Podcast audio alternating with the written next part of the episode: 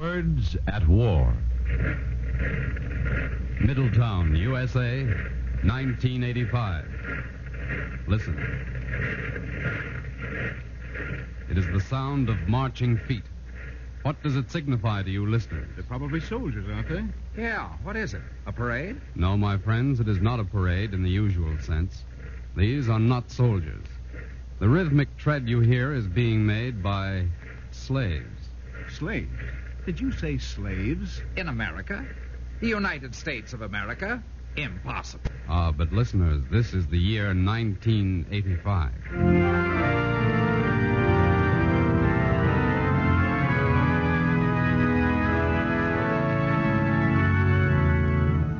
The National Broadcasting Company, in cooperation with the Council on Books in Wartime, presents another Words at War program. Tonight's book, What to Do with Germany, was written by Louis Nizer, American attorney, orator, and writer.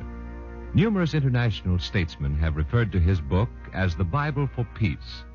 How well this description is merited was revealed today when from Yalta came word of what the Big Three planned to do with Germany. The seven main points proclaimed by Roosevelt, Churchill, and Stalin are the identical seven points on which Mr. Nizer has written his book. No program, therefore, could be more timely than the one you are about to hear. Our adaptation is a little imaginative, but as you listen, remember this it is founded on fact.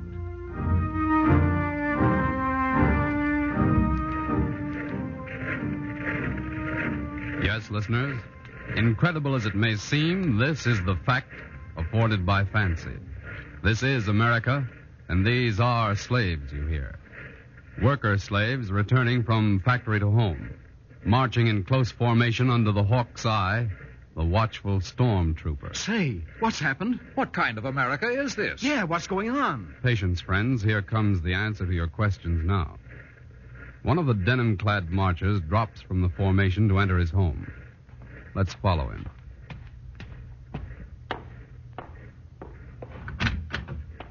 Dad? Are you home? Yes, son. Here I am. Oh, I didn't see you sitting there in the dark. Why the blackout? I was just thinking here. It always seems easier in the dark. You can put the light on. There. Gee, you look tired, Dad. What have you been thinking about? What is there to think about? The past, of course. Always the past. Yeah. Well, Sunday again. Here are the food vouchers for the week. And look, Dad, look what I got for my birthday bonus. A voucher for a new pair of shoes. That's nice. And I. I, too, have a present for my son on his 14th birthday. All week I've been wondering what to give you, and finally I decided it should be the thing I cherish most.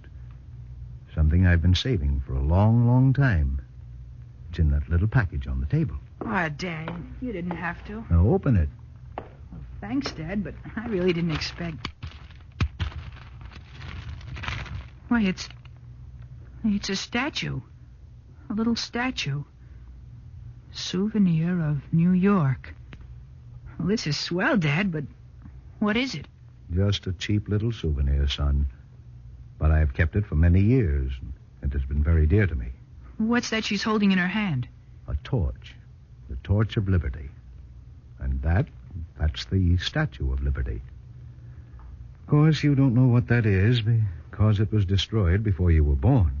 Oh, before we were slaves, you mean? Yes.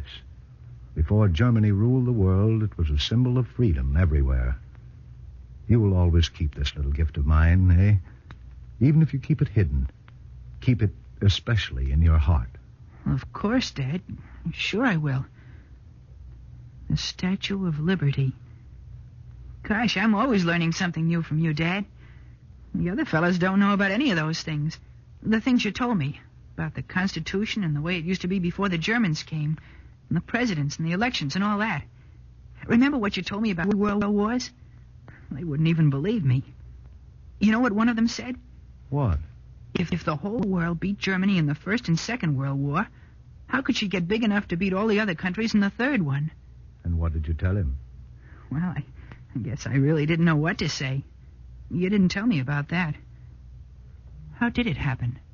I suppose, well, I suppose you might say it happened because the nations of the world had proud hearts and poor memories.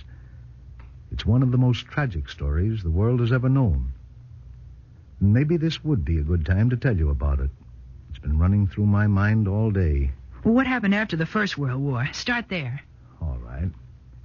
That ended way back in 1918 with an Allied victory. Germany was crushed completely, hungry, poverty stricken. But would you believe it? Within 20 years, Germany had grown again to be the strongest military power in the world. But how? How could they do it? Why did the Allies let them? Well, that, my son, that's the first chapter of this tragic story. It's a story of pride and deception, of generosity and guile. After the armistice in 1918, all those who had suffered from Germany's ruthlessness counted her crimes and demanded that she be punished. It was the unanimous report of the Peace Commission that we have found evidences of cruel and barbaric German practices. The murder of wounded soldiers, the massacre of civilians, the poisoning of wells, pillage, torture, these and other violations of international law are among the most striking list of crimes that has ever been drawn up. They are so vouched for that they admit of no doubt. They cry out for justice. Yes, Germany's guilt was well established, and the Allies prepared to try the guilty individuals. But the Germans set to work with deceit and lies and threats, with red tape and clever intrigue. It was a farce, comic opera. From a list of 10,000 war criminals, in the end, only four persons were actually convicted. They were tried in a German court, and they escaped scot free. The peace treaty also prescribed punishments for the German nation as a whole. The Germans were to pay for the ruin and destruction they had caused. Their army was to be reduced, and they were forbidden to manufacture munitions. For a long time, the world believed that these punishments were actually being carried out. But all the while, this was what was going on inside Germany. Don't worry about it, Herr Kraus. When the time comes, Germany will be ready. After what the Allies have done to us, we're not allowed to have more than a 100,000 soldiers, no munitions, no planes. How? How will Germany be ready? Herr Kraus, you are as blind as a tourist. Let me ask you, what does your factory make? Lipstick cases, you know that. Exactly. Well, have you no imagination? What is very much like a lipstick container? A cartridge case, yes? Oh. And look, what do you th- do three nights a week and all day Sunday? You mean the Glider Club meeting? Yes. Do you think we've got so many thousands of glider clubs just for the fun of it? Now, there, there, I've always seen a good point. A little more training and your glider pilot becomes an excellent fighter pilot. Well, there you are. And what about the hiking clubs, Yeah. the rifle teams, Yeah. the gyms? You Yeah. see? Everyone is getting ready. Every German is training day by day. Of course. How stupid of me. Not stupid, just a little nearsighted, like the So you see, after the First World War, the Germans were not punished, and they were not disarmed. And when Der Tag came again for the German people, they were very well prepared indeed. That was 20 years later, in 1939, World War II.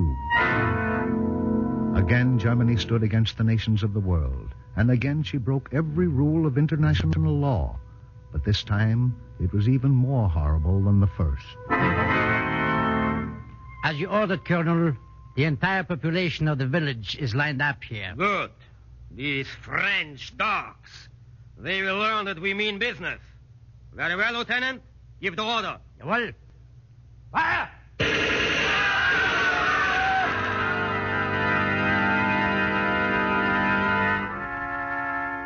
American paratroopers, Colonel.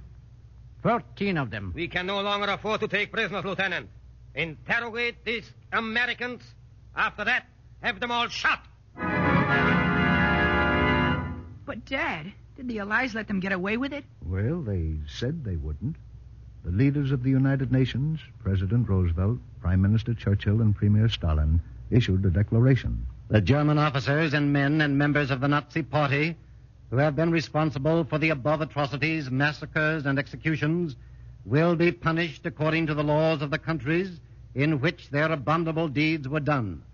Most assuredly, the Allied powers will pursue them to the ends of the earth and will deliver them to their accusers. And while their guilt was being proclaimed throughout the world, while defeat grew nearer and nearer, the German government again laid its plans. Commander, the prisoner Hans Geister is here. All right, send him in. Send him in. Heil Hitler. Heil Hitler. Sit down, prisoner Geister. Thank you, Commander. Is the time up? I'm happy to tell you that it is. You have been here six months to the day. Ah, at last. I must congratulate you on the administration of your concentration camp, Commander. it seems more like six years since I was interned. Geister, believe me when I say I realize how courageous you have been. You have done your duty to the Fuhrer as well as any soldier in battle. Thank you. Perhaps better. By committing yourself to this concentration camp, you have established yourself as a safe German.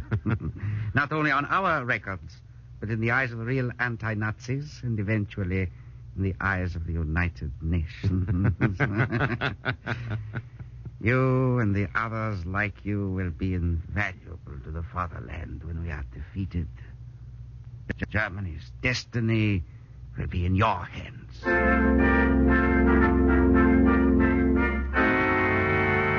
How did it end, Dad? Did the German trick work? Easy, son, easy. First, I want to tell you about the hidden money. You see, in World War II, the Germans had stolen billions and billions of dollars from occupied Europe. In the preparation for the defeat, all of this fabulous plunder had to be safeguarded. Ah, good morning, Senor Valente. Draft or deposit? Good morning, senor. Another deposit. Here. Two hundred thousand pesos. Oh, excuse me, senor. Mhm, Perfectly all right. It is a sizable amount. Por Dios, it certainly is. I think your company is doing very nicely, no? Well, it's no secret, senor. We are doing very well indeed. Ah, Valente. Back from the bank already? See, here is the deposit book, Senor Mitchell. Thank you, Valente. Hmm. 145 million pesos. That has a very nice sound, eh? Uh, if I might make a suggestion, I think the deposits are too big. Huh? Uh, the clerk in the bank was completely overwhelmed. So. I do not like that. Argentina is overrun with secret agents. Hmm. The clerk indulges in some harmless conversation, and the next thing, uh, he's being pumped by an enemy spy. Exactly. And if our enemies find out how much we are banking here. Please, please, please. Do not even mention it. After all the care we have taken here in Argentina, it would be monstrous if we should fail our leader now. Heil Hitler. Heil Hitler.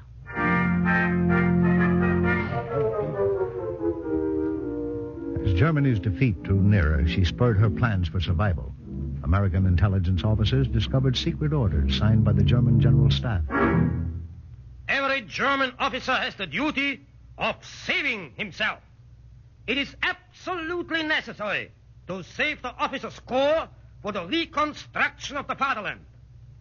Twice Germany has been rebuilt for the world struggle, and each time we have come nearer to success.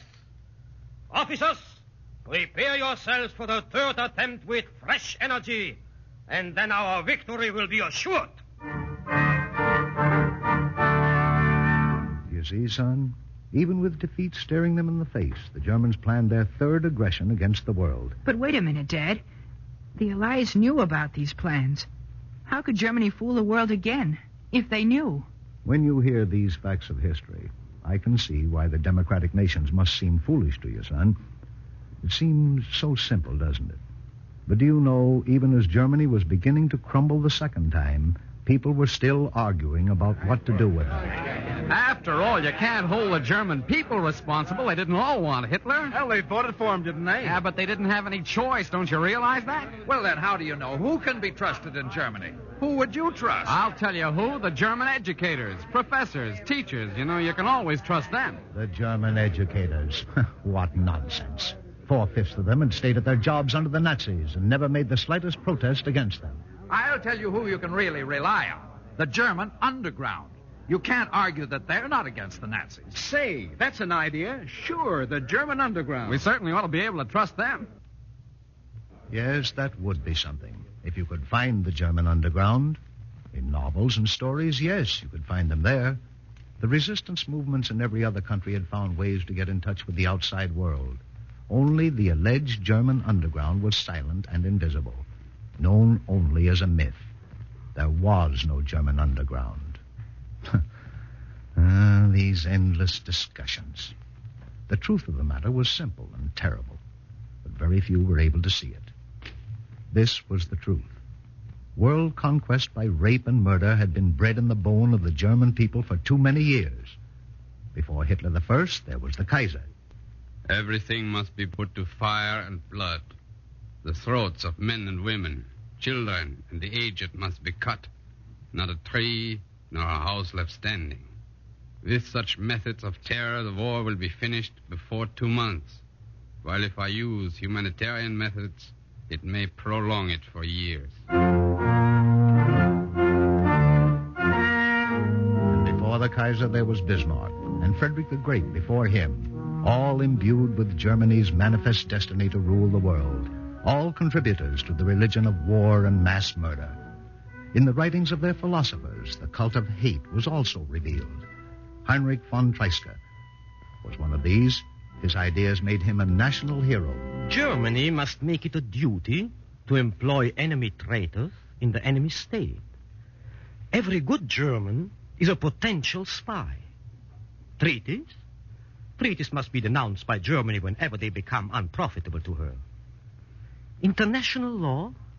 International law does not exist. The nations of the world cannot be reformed. They can only be overthrown. The philosophy of war was fed too by the words of Friedrich Nietzsche. In 1887, he wrote, When the instincts of a society make it give up war and conquest, it is decadent. It is ripe for democracy and the rule of shopkeepers. Johann Wolfgang von Goethe, one of Germany's greatest men of letters, bowed his head and wrote, I have often felt a bitter pang at the thought of the German people, so estimable as individuals, so wretched in the whole.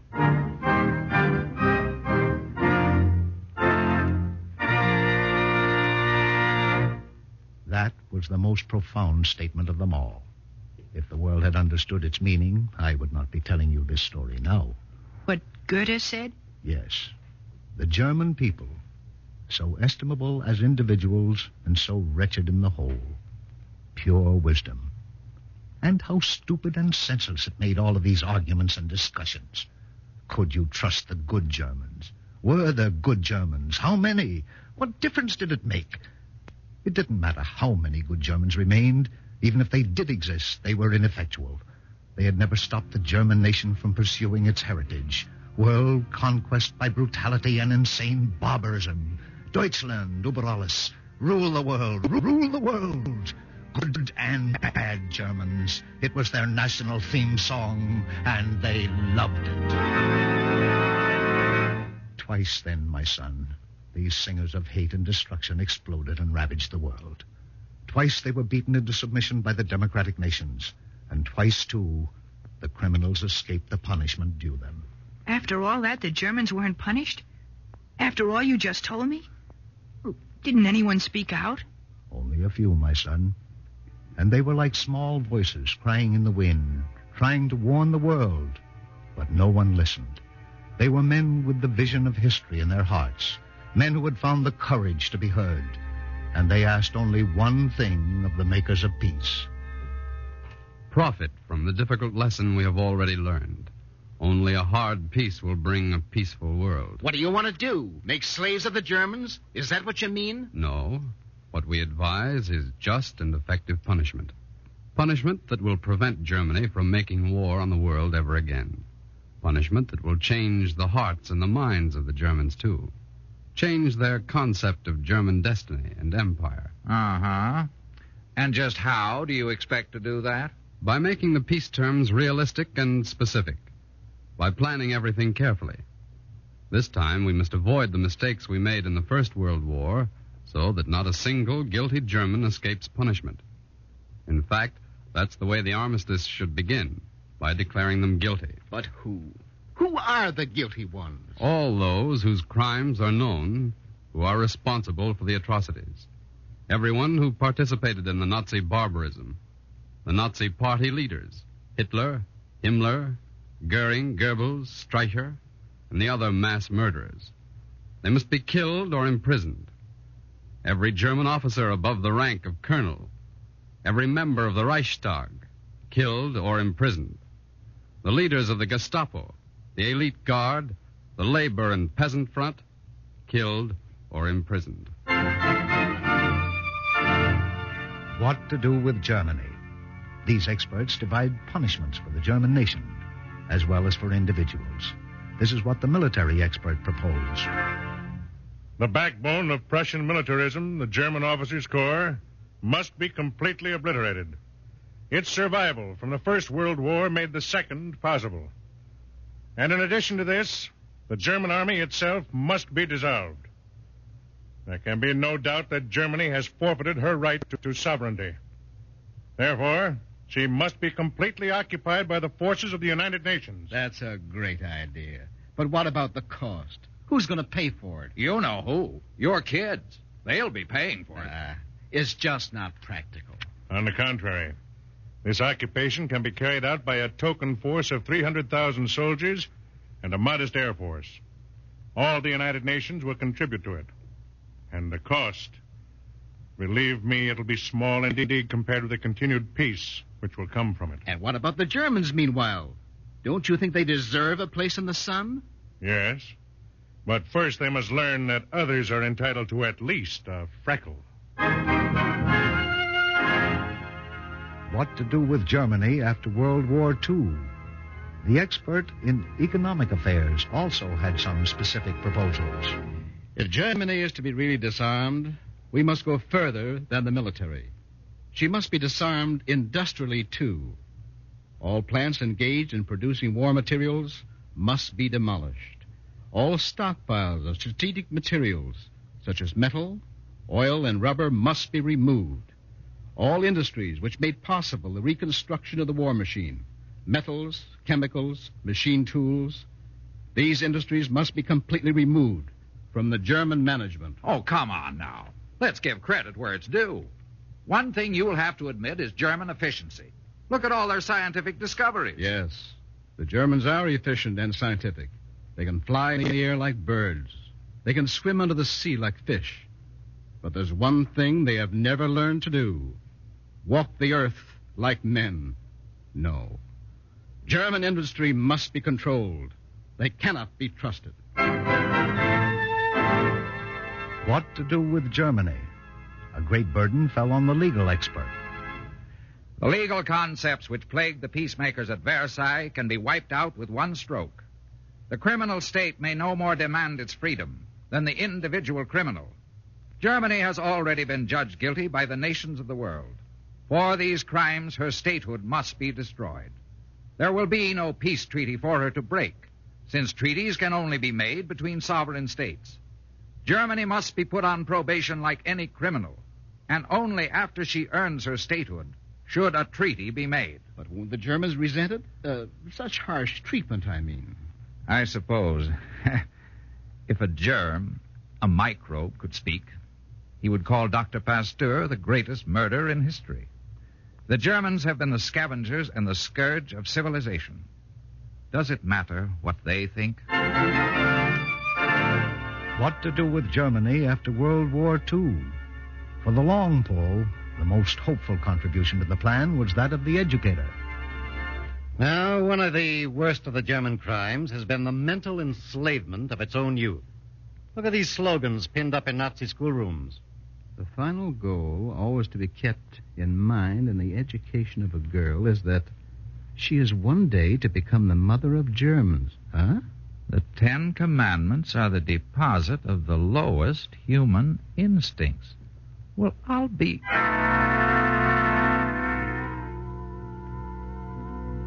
And here is a literal report of a typical history lesson in a Nazi schoolroom. Fritz, why has God given us the Führer? To save us From what? from the rest of the world. Why must we despise Christ? Because he was weak and gentle. Why else? Because he was a Jew. To wipe out this sacrilege and this pagan idiocy, Germany must be mentally disarmed too. Her educational system scrapped and replaced by democratic teachings and liberal culture. Her educational system should be entrusted to an international university. And when the Germans prove themselves fit to live with, then, and only then, should they be accepted into the family of nations.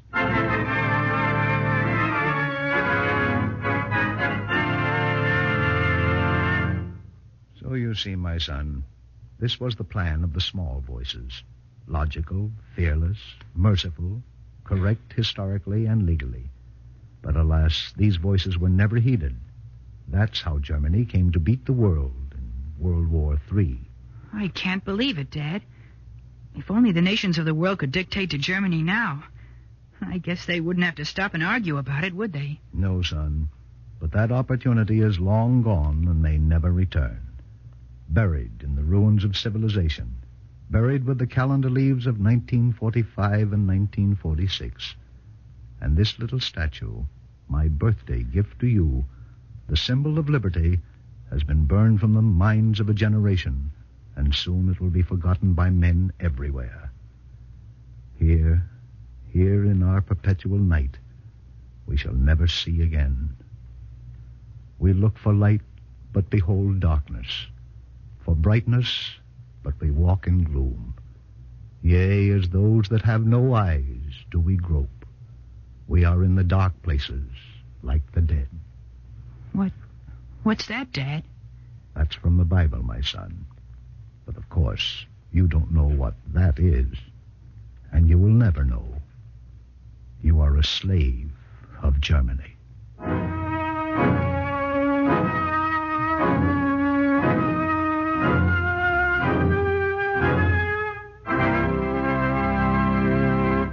Come back now, ladies and gentlemen. Come back to 1945. Our glimpse into the future wasn't very comforting, was it? You may even have found it shocking. Well, then remember this. The nightmare we have shown you need never happen.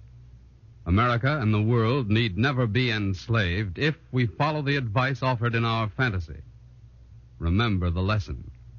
Remove the adder's fangs.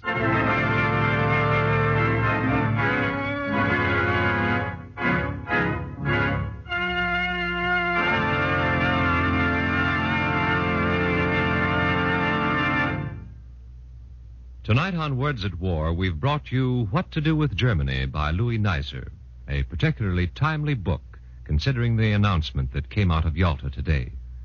The radio dramatization was by Edward Jurist.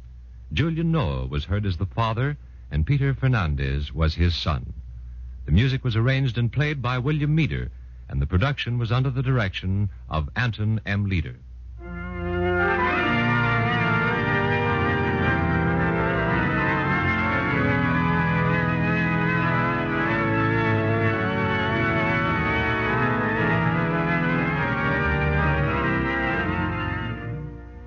Week, Words at War will present the radio dramatization of Battle Report by Lieutenant Welbourn Kelly.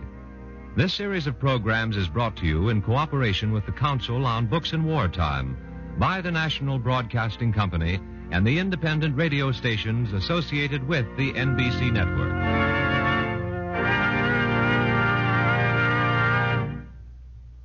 This is the National Broadcasting Company.